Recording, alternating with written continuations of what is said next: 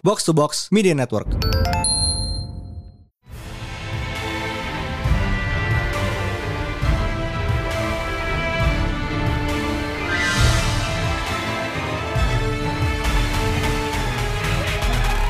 It's a new panel day bersama Mindan. Uh, High Priest sedang on assignment lagi nyari kaiju di Hollow Earth, so it's just me.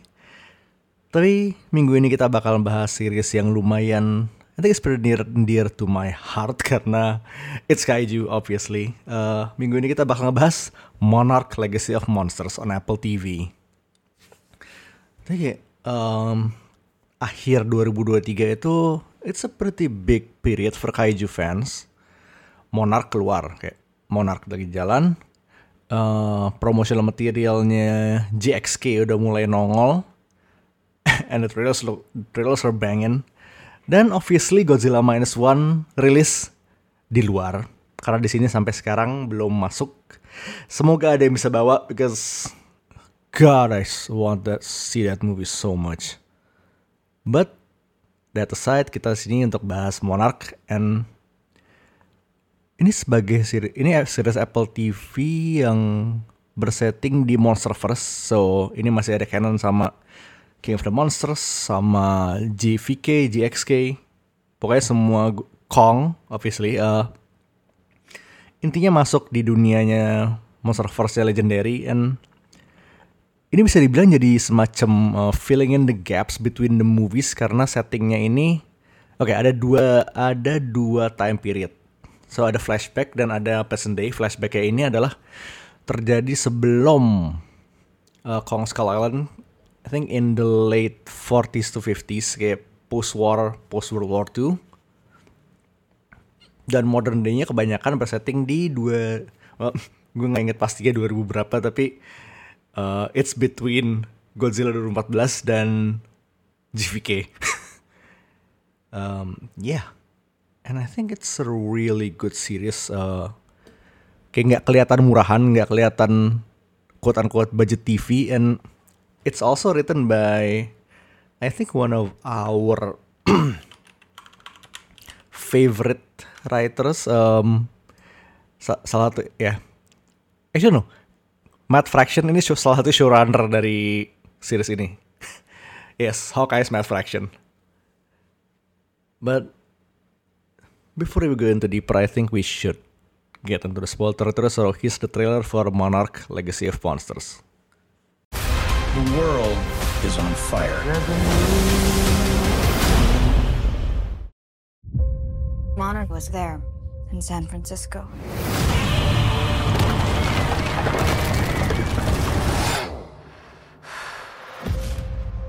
When the whole city was coming down, these guys were taking pictures like they'd been waiting for it. You think that your father was working for them? This stuff was in a safe. Who are they? What's Monarch?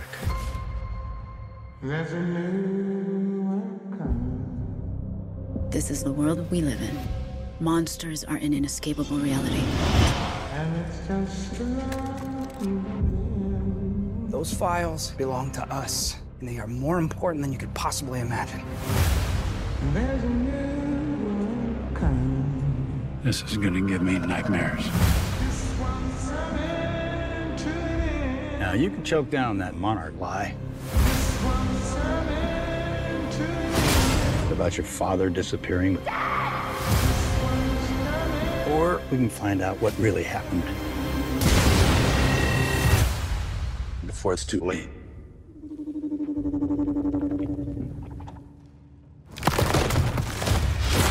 Oh my god, no, no, no! This world, it's not ours. Believe me. It is so much more vast than we could possibly imagine.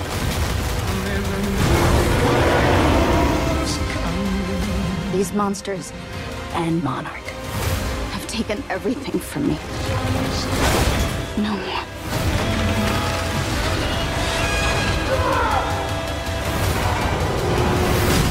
The world is on fire. If you want to save millions of lives, we can use some help.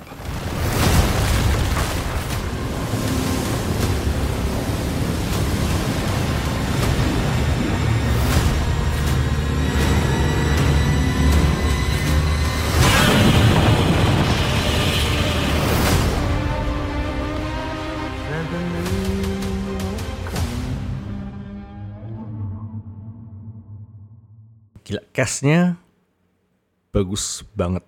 Uh, I think headliner utamanya ini kayak bapak anak Lee eh Kurt and Wyatt Russell sebagai Lee Shaw. Jadi kayak Wyatt mainin Lee Shaw versi muda like in the 50s dan Kurt Russell sebagai Lee Shaw yang tua di modern day. It's genius casting karena kayak lu bisa ngelihat kayak gimana dua orang ini dua aktor ini adalah orang yang sama. Well obvious lain aside from being bapak anak ya. Um, John Goodman is back as Bill Randa for the intro uh, for the series and Hall menjadi Bill Randa and he's like he's a lot of fun. Uh, mereka berdua uh, Randa Shaw and Maria Momoto Keiko itu kayak trio itu power trio buat kayak di era flashback ini. They're so powerful chemistry-nya tumpe-tumpe Nah, there's a bit lah budding love triangle between them yang lumayan menarik.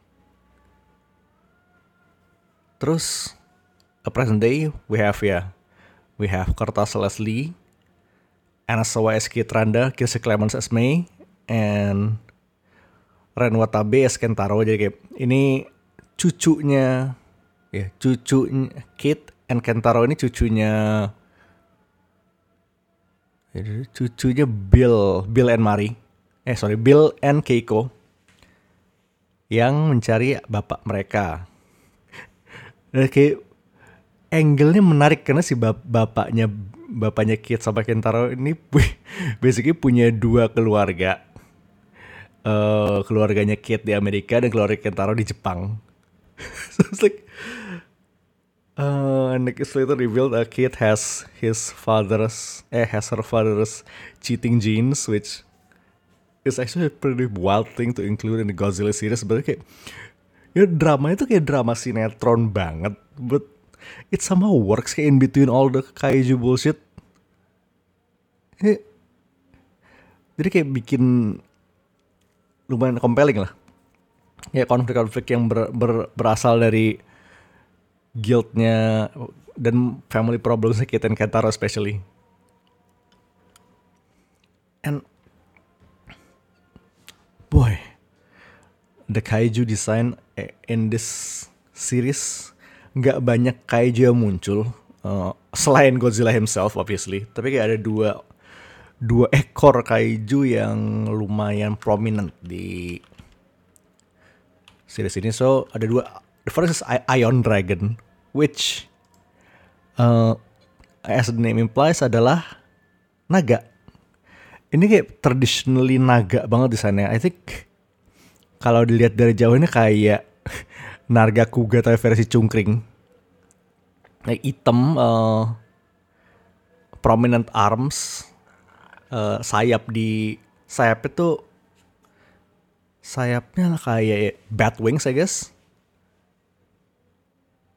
Ya, Ion Dragon ini dan uniknya size dia tuh nggak segede kayak kaiju yang biasa kita lihat di Monsterverse kayak eh setengah setengahnya ukuran kaiju-kaiju Monsterverse I guess. Uh, I am not good with measurements, so you're gonna have to take my word for it. Ya, yeah, Iron Dragon ini lumayan kelihatan di episode episode episode awal dan bisa dibilang punya ada koneksi antara dia dan Bill Randa. Dan satu lagi adalah Frost Fark.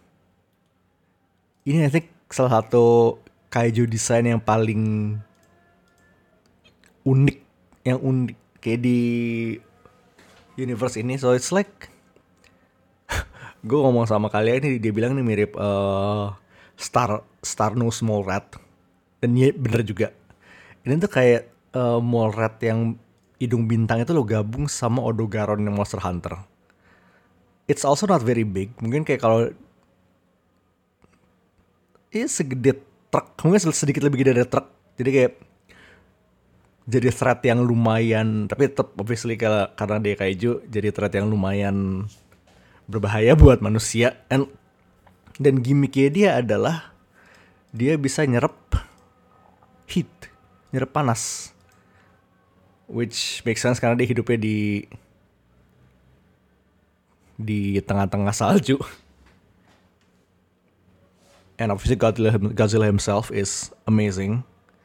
Kayak kita nggak lihat ba well, lumayan banyak sih. And every single time kayak kualitasnya kurang lebih sekualitas film, which is impressive, especially knowing this is a TV series. Jadi emang Monarch ini bener-bener expanding the mythos of the Monsterverse kayak di mana lo bridging the gaps between the movies. Jadi kayak benang merahnya mulai kelihatan sambil juga uh, jadi kayak lu bisa tahu nih ini Apex Cybernetics nih yang nongol di GVK itu nongol dari mana sih? And like what happened after G-Day in San Francisco in 2014 dan kayak Bill Randa sebelum dia ke Island tuh ngapain aja dan apparently he was up to a lot of stuff. Yeah, it's a lot of like background lore dan ekspresi eksplorasi Hollow Earth-nya itu keren banget. dan kayak kita bisa ngeliat properti Hollow Earth yang menarik. Kayak the, the whole time dilation thing. Jadi kayak karena udah spoiler territory, uh, Lee Shaw masuk di situ, masuk masuk lubang Hollow Earth itu masuk kayak di dalam Earth kayak dia merasa sebagai seminggu. Tapi in truth itu kayak udah kayak 20 30 tahunan di dunia luar. It's a kind of a pretty cool concept di mana lu bisa bisa jadi excuse buat ngebawa buat transporting character from the past into the present day. Yang semoga bakal dipakai lagi ke depannya. Dan kayaknya gue juga pernah pengen lihat sih uh, cast ini kayak uh, Who's Left at the End tuh buat nongol di film-film berikutnya karena it's a great cast dan mereka udah punya first hand experience untuk di masuk ke Hollow Earth with limited protection. yeah, but I think that's what I really like. Uh, story-nya tuh bener-bener bagus lah. Jadi kayak lu uh, you come here for Godzilla obviously tapi kayak you stay for the story you stay for the characters. Karena kalau 9 10 9 episode isinya Godzilla doang mungkin ya berat di efek dan well nggak bisa I wouldn't say boring but it would be unvariative if you will. As for what it is like uh, sebenarnya I don't think there's a lot to dislike at least not what I think. Not nothing comes to mind right now tapi uh, player Apple TV itu agak bapuk kalau di PC. uh, gue lumayan struggle buat buat actually ngeplay show-nya. So uh, just heads up to y'all.